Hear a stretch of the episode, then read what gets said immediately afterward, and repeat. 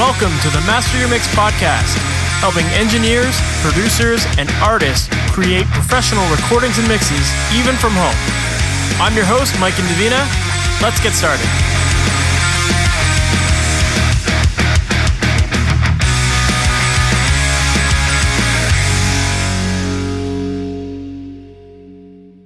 Welcome to the Master Your Mix podcast. My name is Mike Indovina, and thanks for hanging out with me today. Today, my guest is Chris Lyon, and if you're not familiar with Chris, Chris is a producer and songwriter based out of Los Angeles. He's worked with artists such as the Chainsmokers, Carly Rae Jepsen, Phoebe Ryan, and a whole bunch more. He primarily works in the pop music industry, but I wanted to have him come on here today because you know, he's working with some really big artists, and I wanted to dive a little bit deeper into the songwriting process and what people who do this for a living are doing to write songs faster and better. Because, you know, as we'll talk about in this interview, there are a lot of musicians who just take forever to write songs. They don't really know, you know, where to start, how to finish a song. And because of that, things take forever to get finished if at all. And then there's a guy like Chris who is literally writing like five songs a week and working with new artists every day and making songs out of thin air. And he's doing it successfully. So, you know, what separates someone like him versus your average musician who takes forever to write music. So that's why I brought Chris on today. And we have a really great chat all about the process of writing and some of the um, you know, quote unquote rules of writing and understanding songwriting formulas and also just how to break into the industry as a songwriter too, because there are a lot of musicians listening to this who want to write songs professionally, but just don't know where to start. So Chris definitely knows a thing or two about that. So that's definitely something that we cover in this episode here. So with that said, let's just jump right into it. Chris Lyon, thank you so much for being on the Master Your Mix podcast. What's going on, man? Hey, thanks for having me, man. I'm excited. Of course for people who might not be familiar with you or your background and all the stuff that you're working on these days, can you give us that story about who you are, what you do, and ultimately how you got into it? Oh, uh, yeah. Um, where should I start? Where I got into it or what I do? What's well, easier where'd you start? Like, I'm assuming you're a musician yourself. Yeah, yeah, yeah. I started as a drummer, which I think most, uh, a lot of producers start as drummers, which is interesting. That's a whole conversation to be had. but uh, yeah, I was drumming uh, all throughout, you know, elementary school to, to high school to college. So playing in bands, that sort of thing. I, I always loved music. I wanted to be in a band. I thought the only way to be successful was to be uh, in a band and get signed by a label. And like that was the way to be in music. Like I never thought really about producing or songwriting. I don't think I knew about it, to be honest, when I was a kid. So um, definitely found my way into this uh, along the way. Not not necessarily as a goal it's kind of funny because like when you start in a band, you're just like you're writing songs and you're not even thinking that it's like a career that like can go beyond that room, right? Yeah, yeah, yeah, totally. You're writing songs and you're playing shows, and then you're like, "Well, it'd be nice to record these songs so we could just like share them on MySpace or something." And then so like we were just figuring that out on our own, or I was mostly, and they sounded terrible at first, but like eventually, if you you either fall in love with that process or you don't. But like I loved it. Like I I remember my parents got an iMac for like the family computer one year and had GarageBand on it, and I spent like all that time I was spending after school drumming. I I started like just playing with loops, recording little MIDI uh, instrument ideas, and then eventually getting like a little M box and and recording instruments and uh, yeah, it was just like captivated my attention. Uh, nice. At some point in high school, it just took over my life. So yeah. And were you all self taught when it came to the production side of things, or yeah, I mean, I I really didn't. I mean, I'm a little. I don't want to age myself, but like, there weren't as many resources online that I knew of at the time. I didn't know that like. I mean, I, I think I had read a book or something. Like I bought a book about it, but like it was all dated information. And you'd go to Guitar Center and try to ask like what you need to record, and they're selling mixers and stuff, and you're like you just a lot of misinformation along the way. Yeah. yeah, exactly. You need a little uh, Mackie mixer so you can mix your drum mics. You got to buy this preset drum mic setup, and oh my god, poor parents trying to navigate this. Uh, oh, yeah. but yeah, uh, I mean, so it definitely all self taught uh, at that at that time. I mean, now I'm I feel like I'm taught by experience, but also from like coworkers and collaborating and stuff. But uh, more than anything, or podcasts like this. Yeah, of um, course. Just taught by passion. I think the people who like really become producers are like so obsessed with it and passionate about it. It has to kind of become an obsession to for you to get great at it because you need to be you need the experience. You just need to try things. You need to experiment. Um, so little tangent, but yeah. Uh, so along the way, uh, I I went to school and I, I wanted to go to school for for uh, music, but I didn't like fully commit to it. I wanted to stay close to home, so I, I went to University of Maryland and they had an audio technology program at the time, uh, and then they shut it down my freshman year, so I had to pivot. And I was still recording bands and like in bands and doing that thing, but I switched to like creative writing, um, and I thought I'd be maybe like an author or a screenwriter. So uh, this is going to be a big tangent, but it comes back around. um, I went off to LA or where I live now, and uh, for a summer, and I worked for Warner Brothers as a script reader, uh, and that was amazing. Had a great time, and in that, I met a producer for MTV. Just so random. Uh, he didn't even work at MTV. He worked at a production company, and they had shows on MTV. And I just threw out this idea, like, "Hey, man, reality shows." And I was like, "You should you guys should make a reality show that's like same format but following a band, like bring music back. And uh, he was like, that sounds sick. You should go make it and bring it to me. So I took that seriously.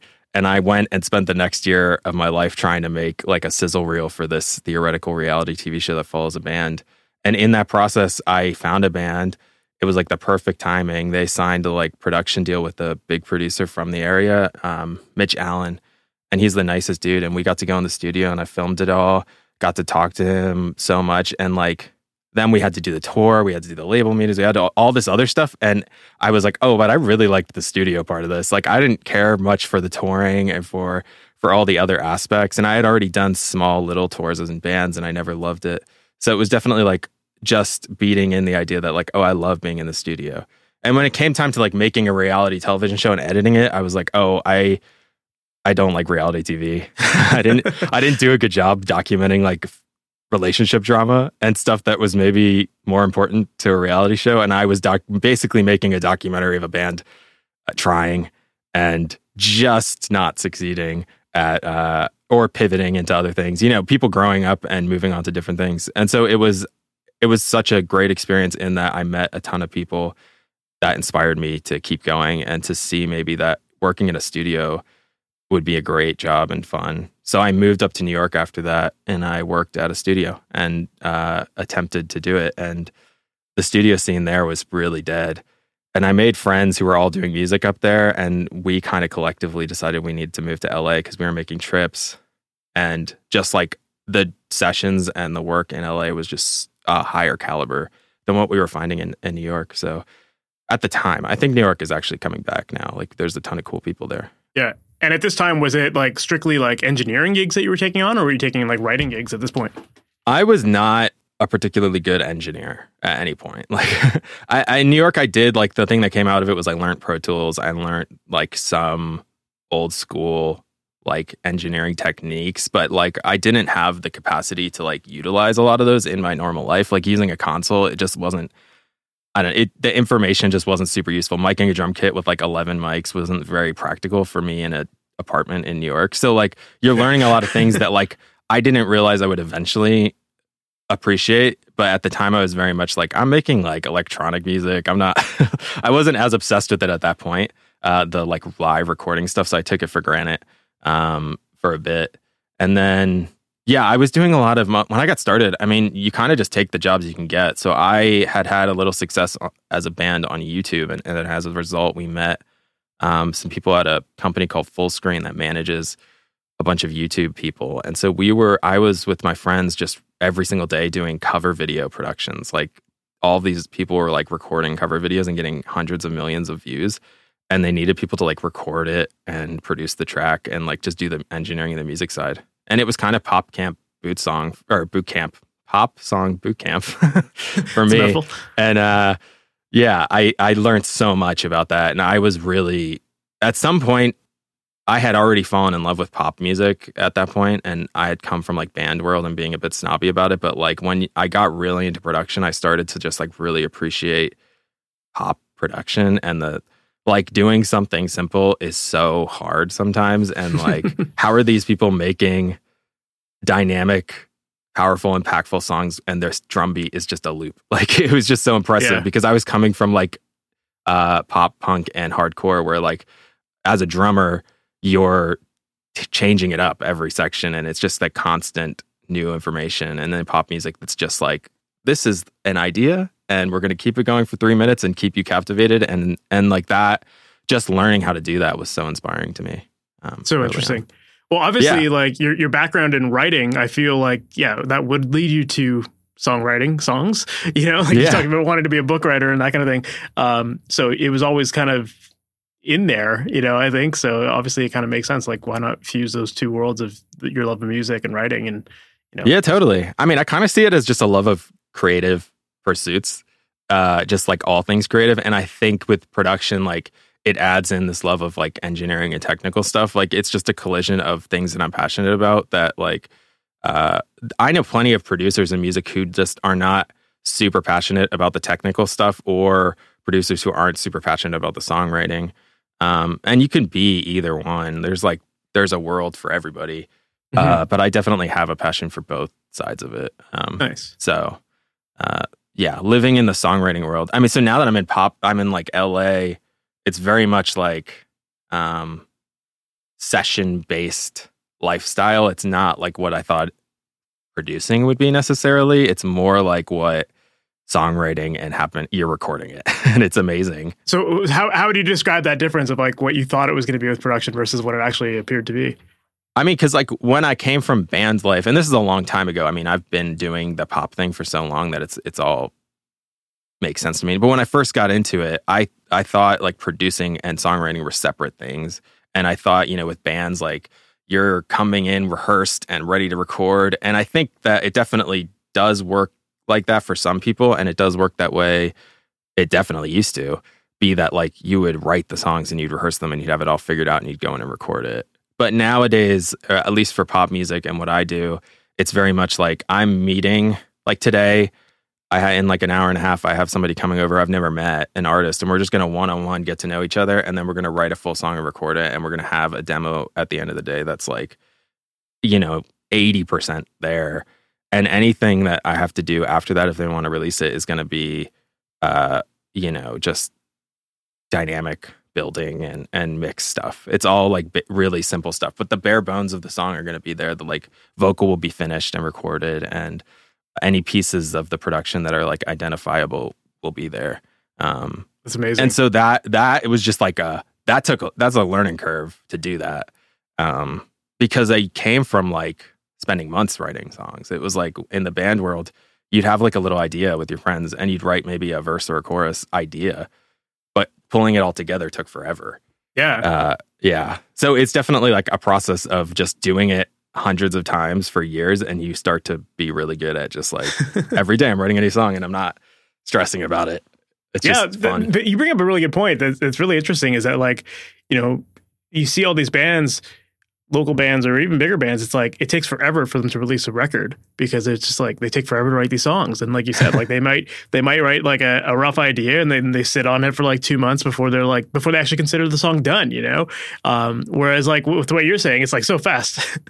But yeah, also for artists, it's like a totally different life because like their their life is not every day writing songs and recording music. Like for me, that's all I do. And that's because that's what I love. So I chose that. But like for the artists and the bands, like most of their life is touring or promoting or, you know, there's all social media, like unfortunately is a huge part of it. So like they're getting to write like a handful of days a year. Um, or a handful of days a month maybe at best. So like, or maybe like the label's like, you have two months, write a record. So I totally get that, but it definitely works differently. There used to be like album cycles back in the day where it's like, or you'd hear about like the band's making an album for a year or two, and then they they go on tour, and then there's the touring cycle, and then it comes all back around and, and promo or whatever. There's these different seasons of it, mm-hmm. and now it's very much happening all at once for artists, and I think that can be kind of chaotic, make it almost harder to to make something cohesive. But for sure, yeah, we're kind of living in the chaos and trying to to make sense of it as producers. Absolutely. I mean, it's it's a crazy crazy gig where like you're literally like you said like you're you have a session today with someone you've never met and and you are going to make something out of thin air and it's going to turn into a finished song you know like that's that's a crazy thing and I, I, think that like for some people that could be a lot of pressure and a lot of stress because it's like you know there's an expectation that something has to get done at the end of yeah. the day like and and um, yeah, I'm curious to dig into that a little bit. Like just even like the process of, you know, what does a writing session typically look like for you? Like, are you starting from like ideas that you've had before, or like are you literally just gonna like start from scratch and see where Yeah. it goes? Totally. I mean, I think it's different for everybody. Um, so like my way of doing it isn't going to work for everybody, but like some people start ideas and have a bunch of ideas in advance. Some people are literally beat people and they just have full beats.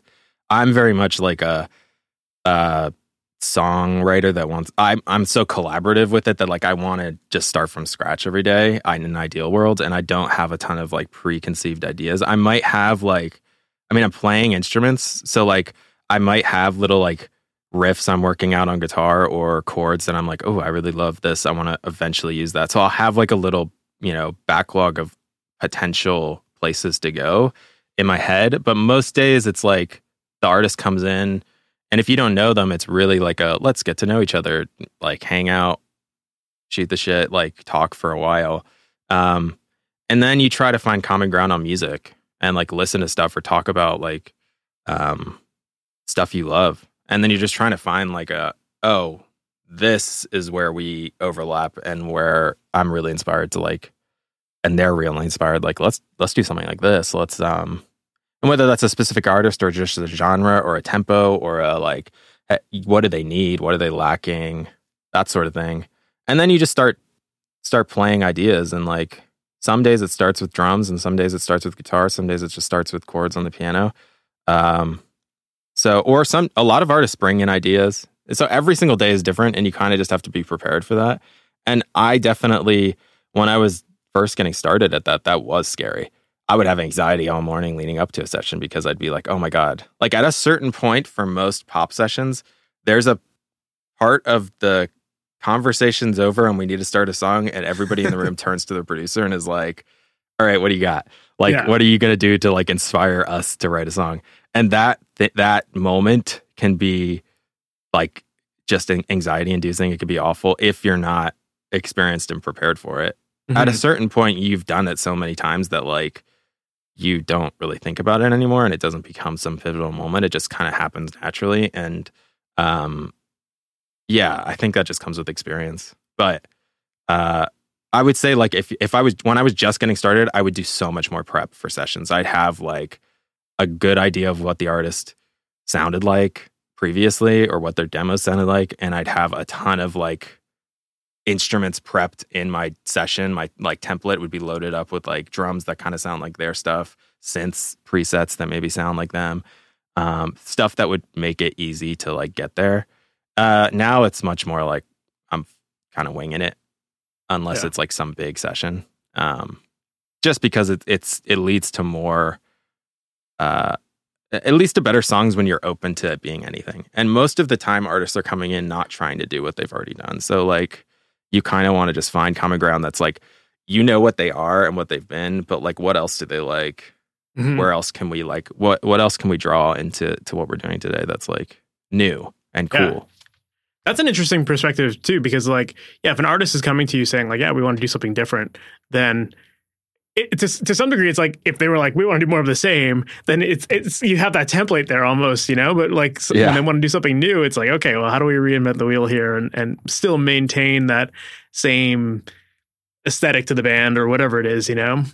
Yeah, I mean, I think for me nowadays, that's like the most exciting thing is to be like, oh, what was the unexpected thing that I wasn't prepared to do? Because I'm like, now I'm suddenly like, oh yeah, how would I do that? That's that's that just like opens up creativity and like as soon as you find like a vision and there's some point in a session like and and hopefully it's earlier on in the session, but like some point in the session as a producer, you figure out where you're going. Like you maybe you're starting off in a more abstract sense of like playing a bunch of chords and then listening to melodies and like if you're playing something and they're singing melodies then you're onto something and you should kind of like that's kind of the signal that like okay let's go further down this this direction if you're playing something and nobody's singing like then you should probably start something new um but yeah, so once you have like melodies going and like the songs kind of coming, like then you start to think of production vision. And once you have the vision for that, you're like home free because like uh that's the whole the whole song can come together as soon as you kind of know where you're going. Um, Mhm. but if you're fumbling in the dark until the end, it can be super stressful. Yeah. so ideally, you're kind of getting inspired and you're chasing that inspiration um, and seeing where it goes, and then and then you know where you're going, um, and you just need to execute. Uh, Do you ever have days at the end of the day where you're just like, we didn't come up with an idea? Like, does I mean, happen? yeah, that that definitely happens. I mean, it's less often than it used to. Um, when I was first starting doing this, it's not like you would come out with a song at the end of the day every day. It was Yeah. very much like chance. sometimes it just nobody because when you're starting out, also like the people you're working with are all kind of new. It's not like you're going getting thrown in the room with a big artist day one. So like you're getting thrown in with a bunch of people who are figuring it out too. And most of the music business side kind of knows this and is like when you're first starting out, nobody's setting up your sessions but you. But eventually, you know, you might sign a pub deal and you might be being thrown into sessions and they're just like like I said, it's boot camp, and it's like they're just going to do as many sessions as possible, and um, just so that you can figure out how to do it. Like really, like nobody. There are like savant people who come out of like college and they can write like a hit song. Like there, I've met people who like have written massive songs alone in their dorm room, and you're just like, how the hell did you do that? But like most of us uh, need to like figure out how to to write and collaborate together. Um, and so it really just comes down to experience there. Yeah, that makes sense.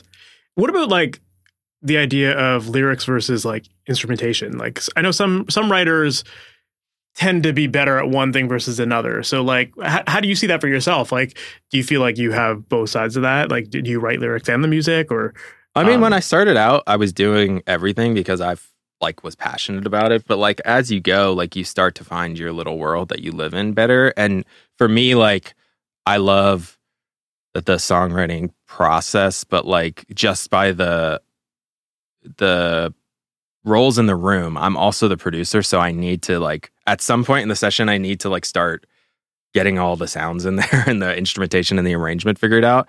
And so there has to be like once we kind of dial in the melody or whatever, and maybe we're writing to like a loop we've created. But a lot of the times today, music has more chord changes and stuff. So you're being a little more open to like not committing to any idea until you have an arrangement, at least an idea of an arrangement um, in the room. So like I'm so involved in like the melodic process, but I'm also trying to just encourage people. I'm not ever trying to be like, this is the melody. I'm usually like listening and I'm like, that's really cool. Um, and then ideally i'm coming in at the end with like uh you know uh, suggestions or like when people are stuck i'm coming in. I'm not typically like the driving force on the lyrics in most sessions anymore. Um and i i kind of prefer that. Like eventually it's really hard to write like if you're writing 80 songs a year it's hard to write 80 full lyrical songs and feel like like i can write a song on my own but like when I'm having to do it 80 times, like eventually you run out of ideas. So there are people who like that's what they do. They're just idea generators and like they can they've I've chosen to specialize in like pro- production and like those songwriters are chosen to specialize in like making sure that like lyrics happen every day and they can get and they're just so good. It's so, it's so impressive to watch somebody who can do that really well. For sure. Yeah, it's really interesting because I, I feel like you know most of us start off as instru- as musicians ourselves playing like one instrument, and like you know maybe we play guitar, bass, drums, whatever, and then if you want to be a songwriter, I mean, at, at, at least at this level, I think having an idea of how to write lyrics is also another important part of it. But then also branching beyond your own instrument as well, like Totally. you know, like like you said, you're a drummer first, so so it's like you know to then have to understand musical theory and be able to like i'm assuming you're probably like on a keyboard all day and like play, playing like midi uh, programming midi stuff all day so like you have Yeah. to you have to get good at another instrument and, and at least understand the other instrumentation to be able to like put together a full song and, and do the production from that side of things right Totally. And it's fascinating, like I had mentioned earlier, how many producers are drummers because it is it is hard to adjust to like music theory when you didn't grow up on it. So like that took me a while to like fully and I'm always learning. Like I know what I know and I don't know what I don't know. And there's plenty of things in music theory that I just don't know. But there are certain things and tricks that you just pick up along the way that help you with music theory. And I don't think that maybe traditional the way that people traditionally learn like piano is necessarily going to help them write pop songs. like Fair. there's just so much like there's amazing things in there. But some of the best musicians I know like are not particularly great songwriters or not particularly like the best touring guitarists and and keyboard players and people I know, they don't like excel in the studio because it's just a different there's a different like need in the studio and in, especially in pop music it's very much like um chord voicings are all about like implied melody but not aggressive Mhm. melody like you want to let the vocal shine and and maybe there's riffs and stuff but the riffs are very like contained. Like when you listen to pop songs you're going to mostly hear like pentatonic scales in the the riffs and the melodies. You're not going to hear like full on tons of jazz voicings or anything. So it's pretty simple and usually that just leads to the catchiest thing. Um but knowing how to break out of those is cool. It's just knowing one that's appropriate to for sure. um Yeah, and imagine like when you're writing songs every day and working with other writers and studying songs, you're definitely picking up on like formulas of sorts, you know, Totally. that, that that inspire you to work. And and it's interesting because like I don't know that I've ever admitted it on this podcast, but like one of my favorite sounding records is Carly Rae Jepsen's Emotion record. mm, I love the sound of that record, Yeah, man. It sounds so freaking good. And I know that you got to work on the side B version of it, which sounds just as good. Um, and and one of the things that like when I when I analyze that record, like there's def- there's definitely like a formula to those songs. And like, you know, I found that like all the verses tend to start really, really quiet. Then there's like second half of the verse, there's a new element that's introduced. Right before the chorus, everything drops for a split second, and then you get this massive chorus. And it's such a impactful way of writing and it, it works. Like i think that's why i love that record. Like every song's a Totally. banger because of that arrangement.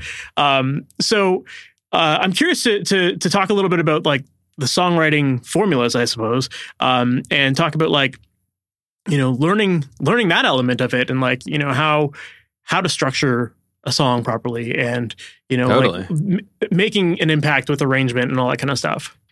Yeah, I mean, I think like that Carly Rae Jepsen record was probably coming out at like the peak of that style of pop music too. So like Mhm. that was kind of a pinnacle moment for that style of like explosive chorus and like we're coming out of the Katy Perry, Perry era and like um and, and then there was like gonna be like this new kind of trap darker area for a while and now I don't know what era we're necessarily entering in, but the rules constantly are evolving because of those. But there are some fundamental like song people here call it song math um, rules, and whether they're like not everybody has the same song math or the same song math rules, but we've all kind of adopted our own perspective on what that means. And in that like pop era, I, I think the big thing for the Swedish style writers that I just observed over the years was like, you know, one of the biggest things was like, and you can see this in waveforms in your session. This can just like visually help you once people put in the melodies, but like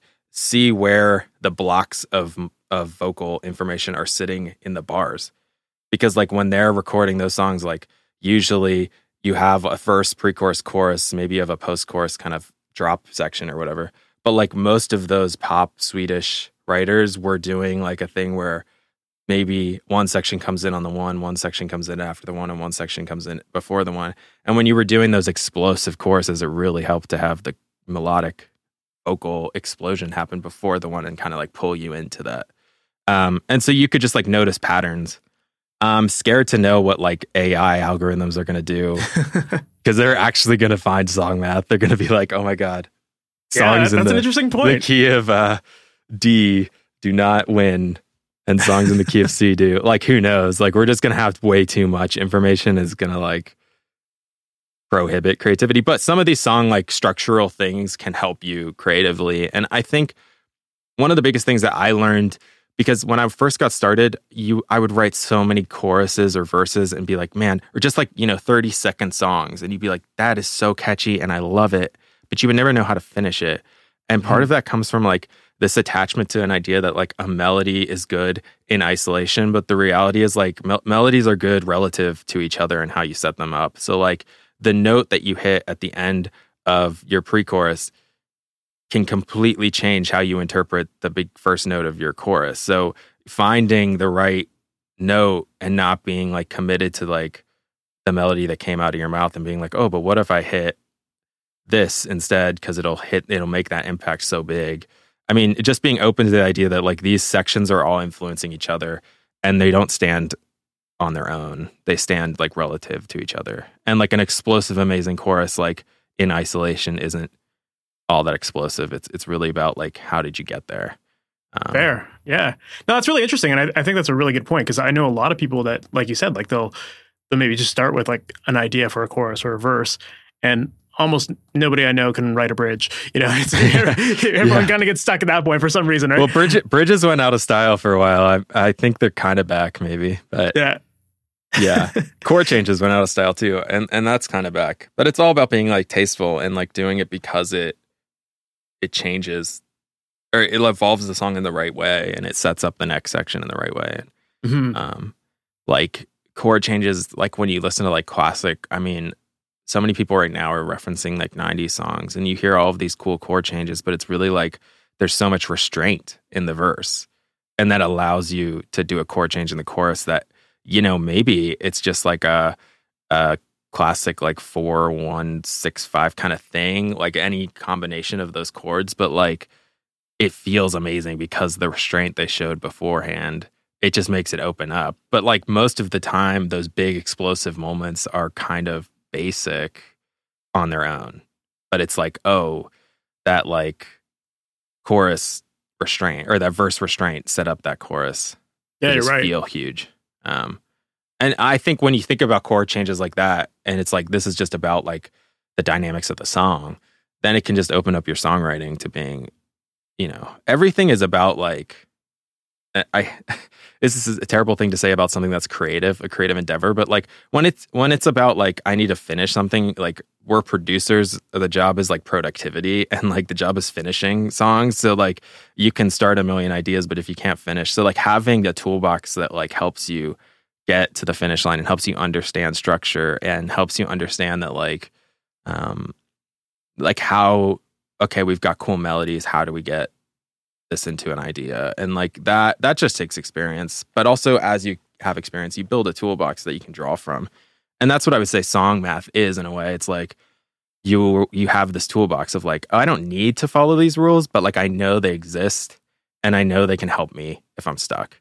Uh, and some of them you can't even articulate. Some of them are just like in your head in a weird way. And it's the same thing with music theory. I think for me i didn't learn it traditionally. So like when I'm sitting at a keyboard or a guitar, there's a level of knowledge that I have because I play them every day. But there's also this level of mystery. Sometimes utilizing the mystery of it can lead you in cool places. And then sometimes you can go back to the things you know absolutely work. So, um, yeah. Yeah, no, that's really I, I went on a long tangent there. I kind of lost no, but, myself. But it's really interesting. And I, and I think that, like, you know, going back to that idea of like creating impact, I, I think you're absolutely right about how it's not about a, a chorus being a big thing. Like a chorus on its yeah. own is a chorus. It's just what it is, right? But yeah, yeah you're right. It, it's all about that contrast that you're creating between the verses or the pre-choruses or whatever that makes something sound big or small. Um, totally. Yeah, that, that's very very cool.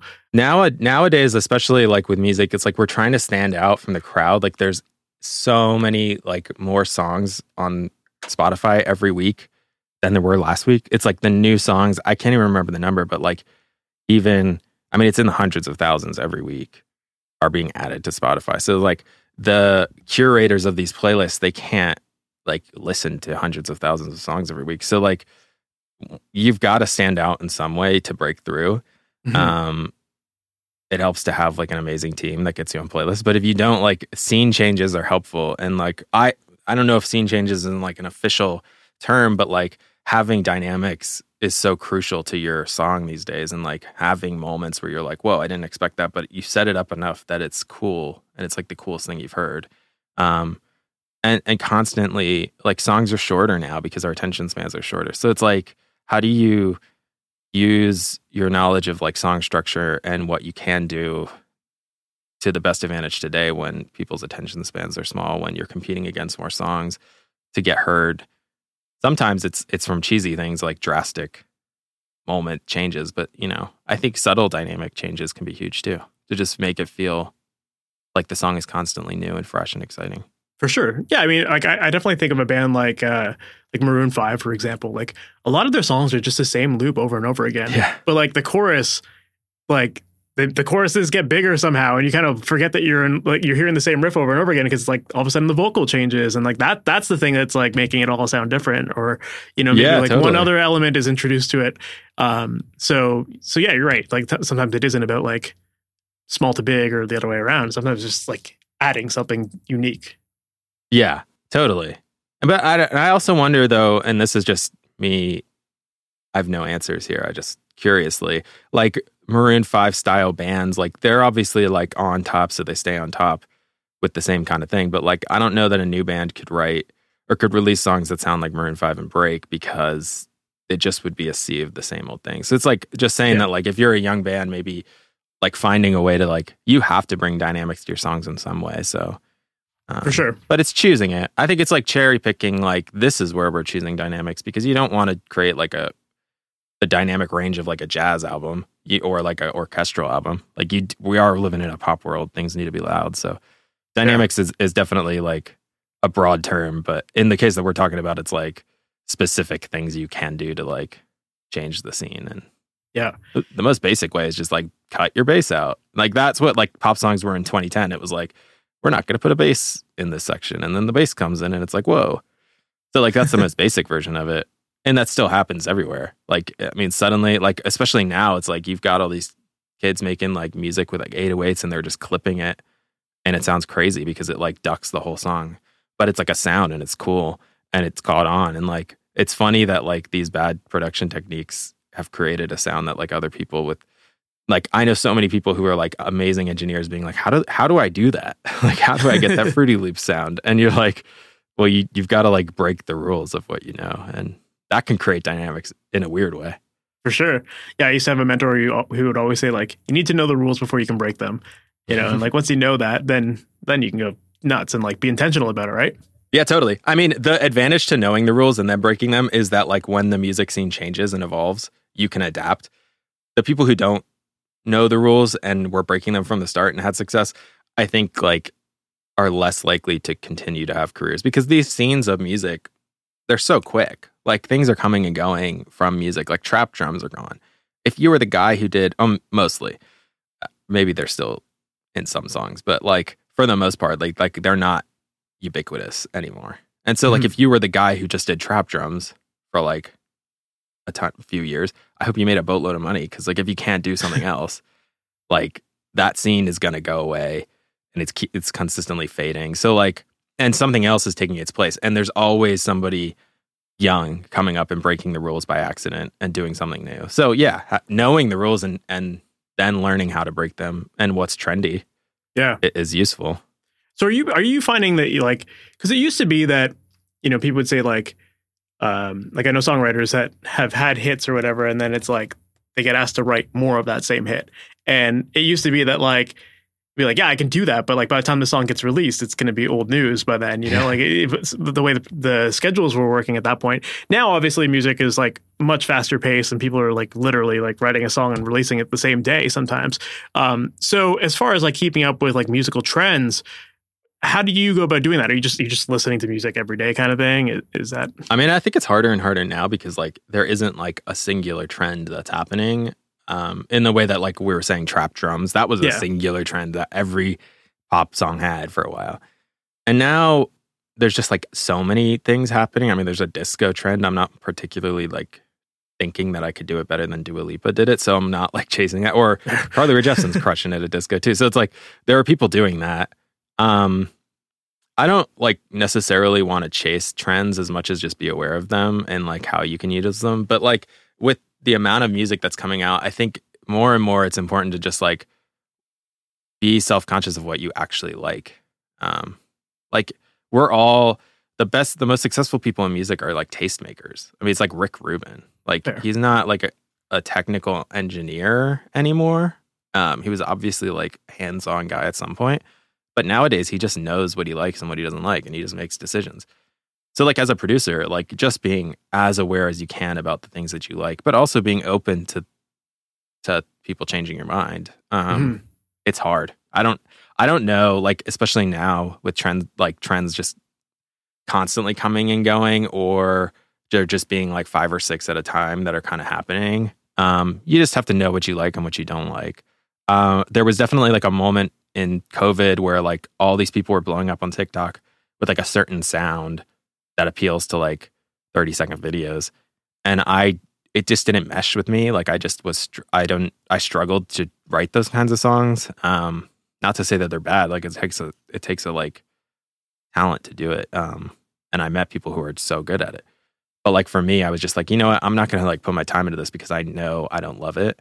Mm-hmm. And I, I do think at the end of the day, like we're pursuing a career in music because we love it. Like you do have to make money and you do have to think about the business, but like you didn't become an accountant or a lawyer or whatever else you could have done.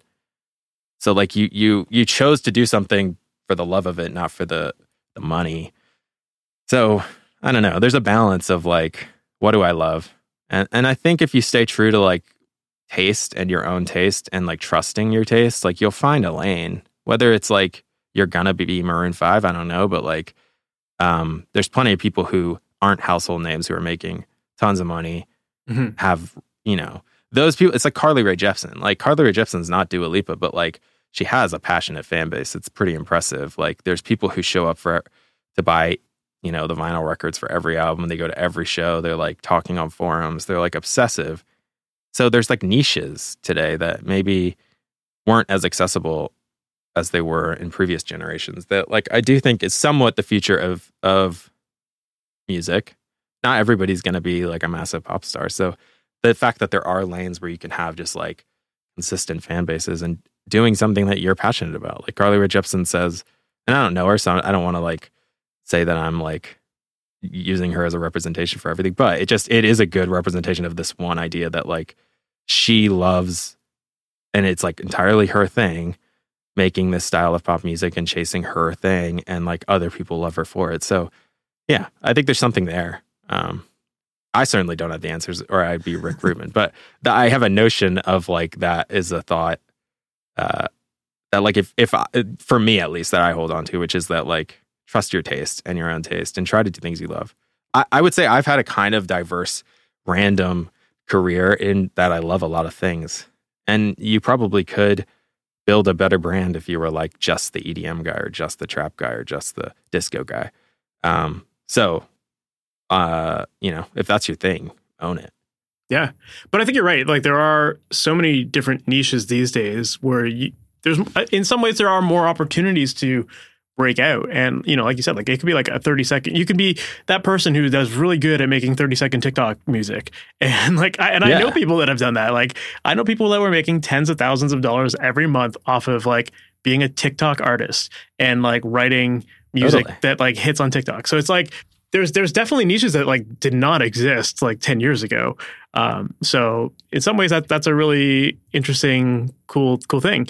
Um, and maybe this is a question that I should have asked at the very beginning of this, but like, you know, as far as like becoming a songwriter, you know, I think there's a like like we talked about, there's a lot of musicians that are just jamming in rooms and whatever and don't realize that like they can become a professional writer working with other people other than their bandmates. So yeah. like, you know, how do, how does one get into like be becoming a professional songwriter? Like where do you start? Because, you know, like there's a lot of great writers that are just sitting at home like with these ideas on their computer, but like they don't know how to really get these songs out there. So, do you have totally. any tips for that? I mean, to be a songwriter, it's going to come down to networking.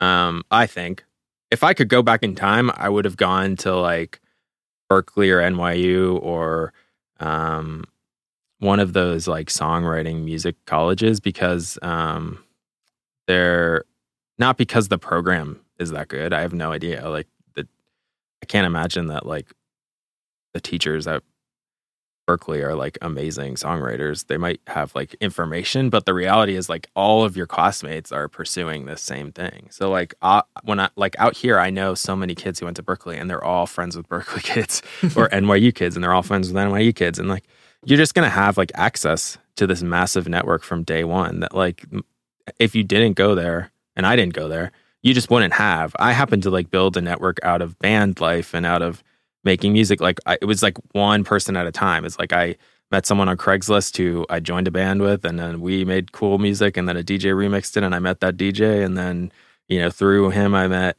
a ton of people who make music. We all moved out to LA, and through that network of like living in a house with four people making music, we met tons of other people also doing it, and, and through that your network builds pretty quickly. Um, I was a super introverted person when I started.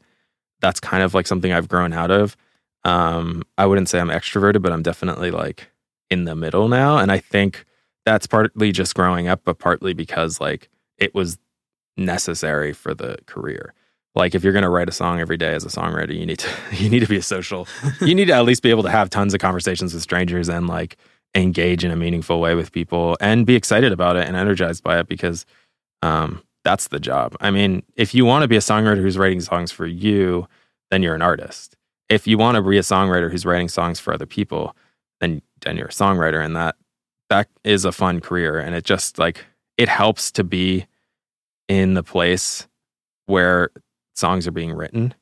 So, like in the United States, that's L.A., Nashville, um, maybe New York.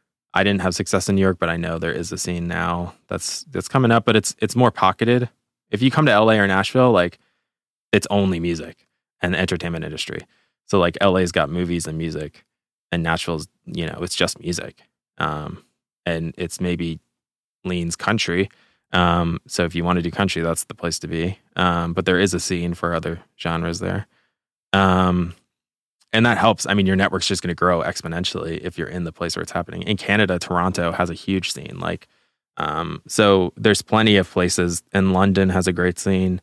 Um, I mean, Sweden, you probably already know how to be a songwriter if you live there. Um, you're, you're, born a songwriter. like, yeah, exactly. Like, there's just like it, wherever you are in the world, like you need to find the hub of of music creation that's accessible to you, mm-hmm. um, and and be there. I mean, and it sucks at first. Like, I didn't necessarily when I moved to New York, I didn't know anybody really I was acquaintances with one person on the internet that I moved in with. But it's like you just kind of have to take the leap of faith. I don't think, and I think when people go to college, it's the same thing. You may not know anybody, but you take the leap of faith that you're going to make friends and you're you're going to figure it out. And that, and you just learn together. I would say that's the biggest thing. Like you're going to learn so much more writing songs with other people about songwriting than um, you're going to learn anywhere else or alone in your bedroom. So, mm-hmm. um, but yeah, having that that foot in the door thing is like it's different for every person and it's so hard because if you're a songwriter like you need to have songs and like like that's step 1 and if you can't do that on entirely on your own like as far as recording them and and the problem is there's just so many people doing it that like yeah being somewhere and like just doing it with a ton of people it's just going to open up doors because your friends are going to be like i know this artist we should just write with them and, and they're nobody artist and then you guys write a cool song and suddenly like that takes i know so many people who like you know nobody was wanted to be in the room with this artist or like nobody even knew about this artist and then suddenly like one song and it they just go off on tiktok or on spotify and um the next like dua lipa is somebody nobody has heard of yet so like those people that you meet on the ground floor like you know your odds go up if they're all Berklee kids but like even if they're not, if they're all pursuing it professionally, like that network of people is going to lead you in the right direction. And your taste, ideally, is going to filter through all the options of people you can write with. And you're going to pick people you love and that make the same kind of music you love. And yeah, I would say like today, the biggest path, like it used to be that you could be a songwriter who like writes a great song. And maybe this is still the case in country music. I don't know. But like there's not that much pitch music anymore. Like most artists are writing their songs to some extent, or they're only taking it from like the top 1% of songwriters. So, like, you're not necessarily going to write a song uh, alone in your room and have a big artist cut it unless you have some kind of access that the average person doesn't have. Um, so, it's really going to be like finding the artists that can do it. Like if I was a songwriter or producer today, it's like find somebody at your level and find a team of people that you you all it's like starting a band in a way. Um, it's like you've got the producer, the artist, and the songwriter, and like you guys all team up and you do it. And like find success that way. You're gonna like ride the wave together. And I think that's definitely where like the new wave of songwriters is coming from. For sure. Yeah, I think it's interesting. Like, I think if you're going to be a professional songwriter, you have to expect that those like early years are going to be tough, and they're probably like unless you have that network of people, like you talked about, like the Berklee connection or something like that. It's like you're still discovering the people in the scene. Yeah. You're trying to like you're gonna make a lot of songs that go absolutely nowhere. You might not make a ton of money off of any of them, but like you have to just like get yourself out there and infiltrate the scene enough that like people become to people get to know you and then right like you find like the one artist who does do well on TikTok or whatever it is and then from there it just kind of snowballs and and I think that that's that's where people are starting to that's where people start to get their money you know like finding that that small artist that just No, starts totally. to catch on right Yeah, exactly. It's going to be like ground floor up for anybody. So, and Yeah. I, I want to clarify, like, I I don't know that going to Berklee or NYU or wherever it is is worth it. And I honestly don't even know how much those schools cost. So, if like that is cost prohibitive, do not go there. Oh, just man. go get straight into doing Yeah. it because you're going to learn by doing it. And I I think it was just like the base network that you would have there is appealing. Yeah. Um, but yeah, like as far as like what's accessible to anybody, like you know, take the route that's feasible for you. And it's yeah, it's about like um, just making friends and making music with people that like are like minded and that you believe in. And yeah, For sure. No, I, I 100% agree with that. And I, I think you're right. Like, you know, I, I think last I looked, I read that like the Berklee costs around like $200,000 or something like that to Oh, like Jesus. to go for like a couple of years, which is ridiculous. Yeah. And, and it's funny. Like I remember when I was looking for an audio college for myself, I remember doing a tour of Berklee and I asked our tour guide, like, so how many people who graduate like get jobs in the industry? And, uh, and they're like, I can't tell you. And I was like, you can't tell me why. And she's like, because if I tell you, you won't come because the number is so low. Oh, God. I was like, all right, well, you know, that's enough said. But but I think you're right. Like I think, you know, Berklee has that that network. You know, Yeah. like that's that's the thing. I I you know even for myself when I did finally pick an audio college, it was like which one around me has the best local network because like that's what I need to tap into. You know, and Oh, and I think- totally. and I think that there's lots of options out there for that kind of thing. Um, and obviously, the faster you can grow your network, the the better your increased your cha- increased chances of like getting success, right? Um, Yeah. But uh, but you don't have to go to an audio college to to find that network. There's so many no totally. options available. and i think like the key thing is like everybody's path is different. So like you don't even if you're like coming into the game late like um if you feel like too old to do it like you're never too old to do it. Like there's always a route that you can take. And i mean at the same time there's like you don't need college. I know so many successful producers engineers songwriters artists and who didn't go to college and then i know a bunch who did. And like i don't think college played a role in their success. I think like the things that play a role in your success are you know the drive to do it. It's like there's a level of like people who are really creative are a lot of the times plagued by lack of productivity. And like you eventually have to like realize how how do i finish things?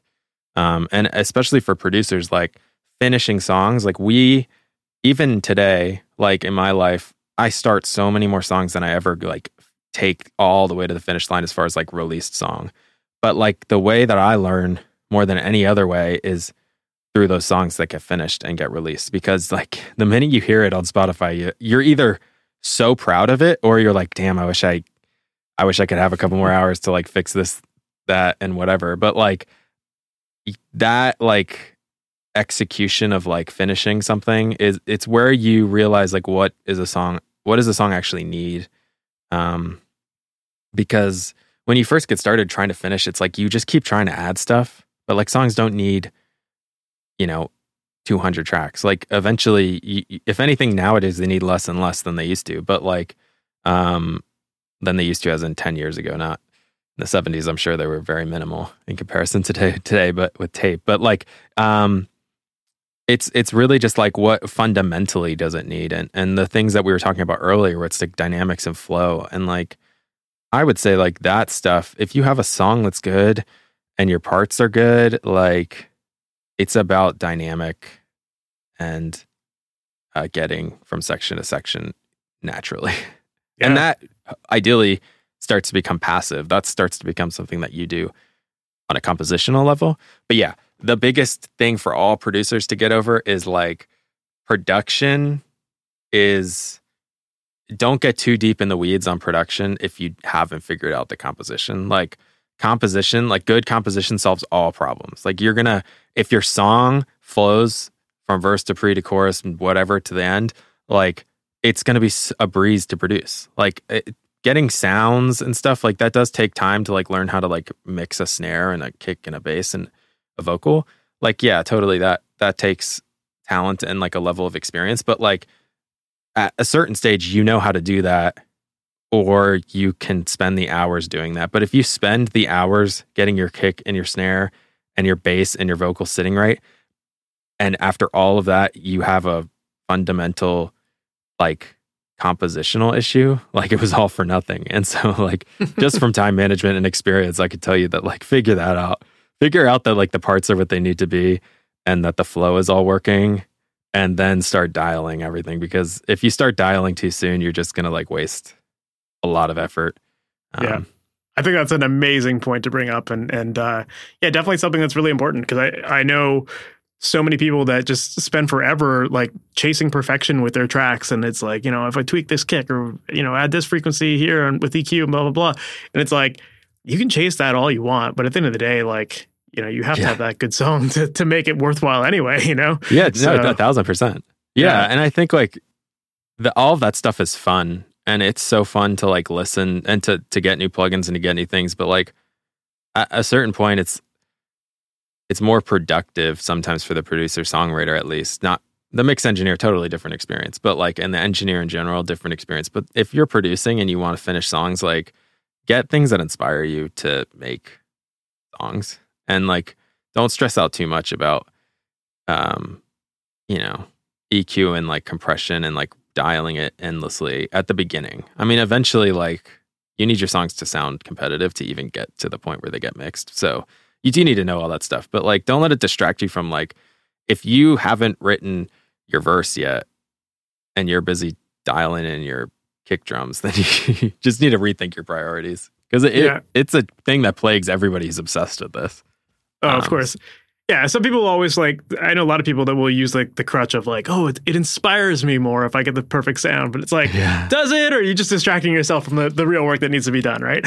no, totally. It, yeah, and it is. I think also that like um the this is like a delicate thing to say, but it's like there's like this level of like celebritizing mix engineers that's happened on the internet that's fascinating and I can appreciate it and like a great mix engineer is amazing but like uh for producers is that going to help you make the song? I don't know like spending hours watching mix tutorials from guys who are getting like the best already finished productions that sound 98% of the way there like you know you're only going to learn so much watching endlessly whereas like listening to conversations of people who are like hopefully helpful in saying like hey the tough part. You got to do the tough part, which is writing the song. like, yeah, the hard sure. part is uh, like mixing is hard and it takes a skill. But like if your job is producer, you should be focusing on that first, of course, and just do it in order.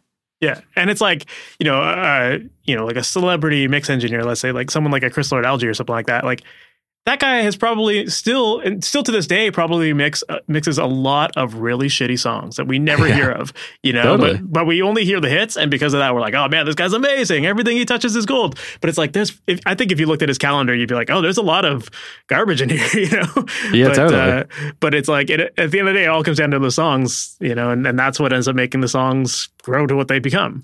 Totally. And i didn't mean to knock celebrity mix engineers. It is like they got there for a reason. And like yeah. there is a ton to learn there. And i've put hours into learning all that stuff so i'm not saying don't do it. But i am saying that like from experience i've been distracted by that stuff and by mixing things bef- without focusing on just the creative stuff. And like so many of the coolest songs that like people share with me these days are not well mixed. They're not like it's like homemade.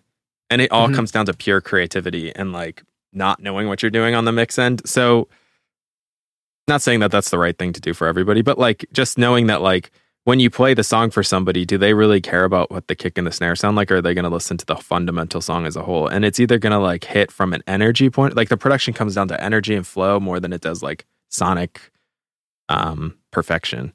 Um, so yeah, from a songwriting producer standpoint of view, it's just like the the hard part and the not fun part, and the thing that's hard to teach in a tutorial is like um, how to finish a song, and and that that just comes from like doing the work and the hard part and yeah, absolutely experience. Absolutely. Uh, well, dude, right on. Like, I don't want to take up too much more of your time. Um, I'd love we could start to wrap up here, but uh, one last yeah. question to kind of sum it all up is is um, in your opinion, what ultimately makes a great song? Then you know, having oh. having seen all of this and like being ingrained in it every day, like what ultimately makes a good song? I mean, for me, like a great song, uh, I think it comes down to the artist. At the end of the day, like we're you can have like an amazing song, um, but the artist is the one that takes it out into the world and like delivers it. And it, they're either going to be able to show the world that it's a great song or not. Um, and so, like, if the artist can't, like, an, a great artist can take a mediocre song and like blow it up. And it just comes down to like X factor things that are hard to describe, but like, you ideally like we're all trying to target that. We're all trying to describe it. We're all trying to figure out what what makes a great artist. And if anybody figured it out it's probably they're probably the head of a label. Um so like that that at the end of the day is the hard truth is that it comes down to the artist. And it's the same way that like being in a band and being the drummer it comes down to your singer. Like all of the i've met so many big bands and like i've met guys in like just massive rock bands and just like had small conversations with them and they're just like we just got lucky. You found the right singer and you were in the right place at the right time. Because like as much as like there's amazing you know guys like Dave Grohl playing drums for Nirvana but like it came down to Kurt Cobain. Like those so you can have the best drummer in the world but like if it wasn't Kurt Cobain was it going to be a were they going to be a take over the world band so like the same thing today if you're a producer or a songwriter like you need the artist that can do it. And that person can be anybody. Like it's not like that has to be somebody who's big today. Like I said, it, it can be a nobody today, but it's just the belief that they can do it. Um, and you know, the song needs to align with that artist. It needs to suit them, and it, like so many stars need to align. There's a big gauntlet that it takes to getting a song out, let alone getting it to connect with people. And more so now than ever, I think. Like I think it's harder to break through the noise than it was uh, in the past. So it's the same shitty answer I had for like what makes a great chorus. It's like the things that surround it. It's yeah. like the, it's hard to write a perfect song, but like some of it comes down to like, um, I mean, I think it just comes down to like artist and connecting because like you connect with songs or you don't, and it it can be just the voice, it can be just the person, it can be just the like the uh, the desire to connect with it. Um, mm-hmm. Like Taylor Swift, like nobody is doing it better than her as far as like connecting with an audience and like you. She definitely like the best songwriter of my generation. Whether you love her songs or not is like a different story. But like, if a songwriter's job is to write songs that connect with people, like I don't know that anybody can do it better than that. So yeah. Um, but that's definitely not a good answer if you want like what's the perfect structure and uh yeah, thing because I don't know. it's no, just all I, I think you're song. absolutely right though. I, I, do think that it really does come down to that artist because there's a lot of great, lot of great songs that have been written that are just sitting on someone's computer and like that person is just not a good artist. They're not like someone who knows how to connect. Yeah. They're not someone who knows how to network, and that's why those songs never see the light of day. You know, and and uh, you know, I remember like you know, I, from where I where I live, like Justin Bieber, like lived close by, and you know, everyone used to like knock on him when he first came out, and I'm like, this kid's been hustling since he was six. Like, obviously, he was going to be a successful writer, you know, because like he was working it. Of course, he's yeah. going to have success because you're sitting on your ass over there doing nothing, and like that's why nothing's happening with your career, you know. So it's like you know, stuff like that happens all the time, and um, I think you're right though. I think it like it's a combination of like a, a catchy song with with the right artist who's going to help promote it and connect totally. with people. And at the same, I was just having this kind of a conversation. My brother and a friend and I went to this show from a band. I don't want to call it the band, but we went to the show from a band that we all loved in high school. And this was unfortunately quite a time ago. and we're listening to the music and it has it resonates so hard because it brings up the feelings that you were feeling at that age but like if i played those songs today for somebody they'd be like this is not a good song and and when you go to the show it's all people our age and it's all people who loved that stuff and if they play the new songs like maybe some people are into it but most people are like oh i just like that old stuff and it's not like the new stuff's any worse than the old stuff it's just it was the right artist at the right time for the right people and so those songs resonate and I think that's important to remember that like there is no perfect song to everybody. I mean, there's probably like a, pop music is trying to be that. Pop music aspires to be, you know, songs that the average person is gonna like. But like your favorite song is gonna be different than anybody else's favorite song or most other people's favorite song, and and that just comes because like you found that song at the right time in the right place for you, and it was the right delivery of that song. Um, for sure. Yeah. But yeah. I think that's the beautiful thing about music. Like once you accept that, like, you know, you don't have to chase perfection. You're going to finish a lot more songs. So, so true. So true. Well, right on, man. I, I appreciate you taking the time to hop on here today and to talk about all this stuff. And you know, I think anyone who's listening to this that is a songwriter, there's there's a lot of really important things that we covered here today that they should be able to take from this and you know start implementing. So uh, again, Chris, thank you for taking the time to do this. Really appreciate yeah, it. Yeah, thanks so much for having me. Hopefully, it wasn't too much rambling. No, it's all good, man. but I appreciate it. So that was my chat with Chris Lyon, and I really enjoyed learning more about his process of songwriting. And I love what he had to say about just getting songs done. And I think that that is the most important lesson. With any skill, in order to get better at something, you need to just do it and do it often. You know, every time you do something and you complete it, you will learn something from that experience. And I think whether it's engineering or songwriting or whatever it is, yeah, you definitely have to get those reps in to learn those experiences and get stronger and better and to learn how to troubleshoot through various scenarios a lot easier, right? So, you know, if you're struggling with songwriting right now, maybe it's just a matter of pushing yourself to do it, you know, and don't expect great results. Don't put pressure on yourself for it, but just put boundaries on yourself to complete something by a certain amount of time and move on from it. And then try it again and repeat that process over and over again. And I guarantee you that the more you do it, the stronger you're going to get. So I really enjoyed talking about all of that stuff there. And I love learning more about his insight into, you know, paying attention to musical trends and what's going on and you know the things that professional songwriters have to pay attention to. Because that's a really important thing if you actually want to make a living at this. You do you do need to understand you know songwriting formulas and what trends are happening in the industry and all that kind of stuff if you want to have the greatest chances of success. And even the conversation about building your network and potentially even using school as a place to build your network I think that's a really interesting topic as well, and certainly a great avenue to start. It's definitely a really expensive avenue if you're going to go to school to pursue that kind of thing. Um, but you definitely don't need school either. You can definitely just start implementing yourself in your local scene, going to shows, getting to know the people in the bands, all that kind of stuff. Just start up conversations. And the more you do that, the friendlier you are, and the more you connect with other people, the larger your network's going to be, and the faster you're going to grow and create opportunities for yourself to spread the word about your skills and your talent as a writer or as an engineer or whatever. And that's ultimately how you're going to propel yourself forward with your career. So I love that Chris talked about all that stuff in today's episode. I really enjoyed that. And I hope that you did too. If you did, please make sure to subscribe to the podcast. That way you're notified about all new episodes as they go live each and every Wednesday morning. And also, if you're the type of person who's working on your craft when it comes to writing songs and recording them at home and trying to get professional sounding results, if you're trying to make your songs sound as good as what you hear on the radio, but you're just not quite getting there, I would love to help you out with that. And inside of my coaching program, Amplitude, I work one on one with my students to help them take their mixes and get them to that next level. And inside of this program, you're going to get personalized, actionable feedback on your tracks in order to know what steps you should take as far as the mix goes with things like EQ, compression, volume, automation, whatever it is to take your songs to that next level. We're going to cover all of that stuff so that you know specifically what to do with your tracks to get them to a level that you are totally happy with. And in addition to all the feedback, you get access to a ton of other great stuff inside, including access to all of my coaching programs. So you get specific trainings all about recording, editing, and mixing your music. Plus, you get access to mastering and a whole bunch more. So if you're interested in learning more about that, make sure to visit masteryourmix.com forward slash amplitude, and you can find all the information on that website there.